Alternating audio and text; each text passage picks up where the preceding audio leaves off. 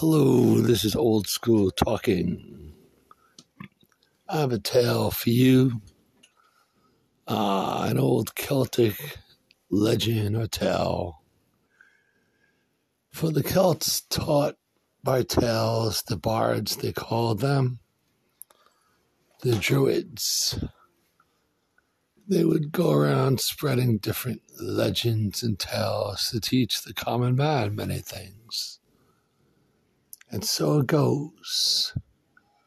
One day the birds gathered, and oh, they were strong and mighty the hawks and eagles and raptors and the wrens and the jays and the sparrows and the cardinals and the many birds gathered together one day. And they said, as it was said, Who's the greatest bird of them all? And the way they were to prove this was to the one that flew the highest altitude would be the greatest bird in all the kingdom of the birds. and so it was. Legend had it as it they all flew up in the sky. The songbirds and the sparrows and the wrens and the hawks and the eagles and the vultures and those who flew great heights, the falcons, and on and on it goes the list.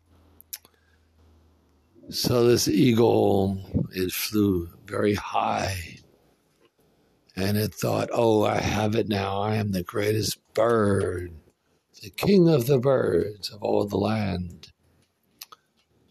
And as it was, the wren, being clever, was just a small, seemingly unassuming songbird that would fly around and gather seeds and so on.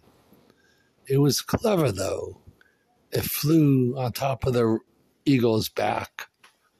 And as the eagle ascended, so did the wren. Now, the wren, being on top of the back, was higher than the eagle.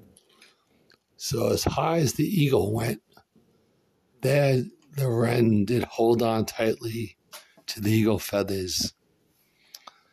And the eagle couldn't get any higher though higher than the others, but yet the wren was on top of the eagle. And there's nothing they could do but to say the wren, being a small, humble, gentle bird, but clever, flew on top of the wren's back and was to be the greatest bird of the bird kingdom, for it had flew the highest on top of the eagle's back having the highest altitude, which you might say sometimes we may think we are great and mighty.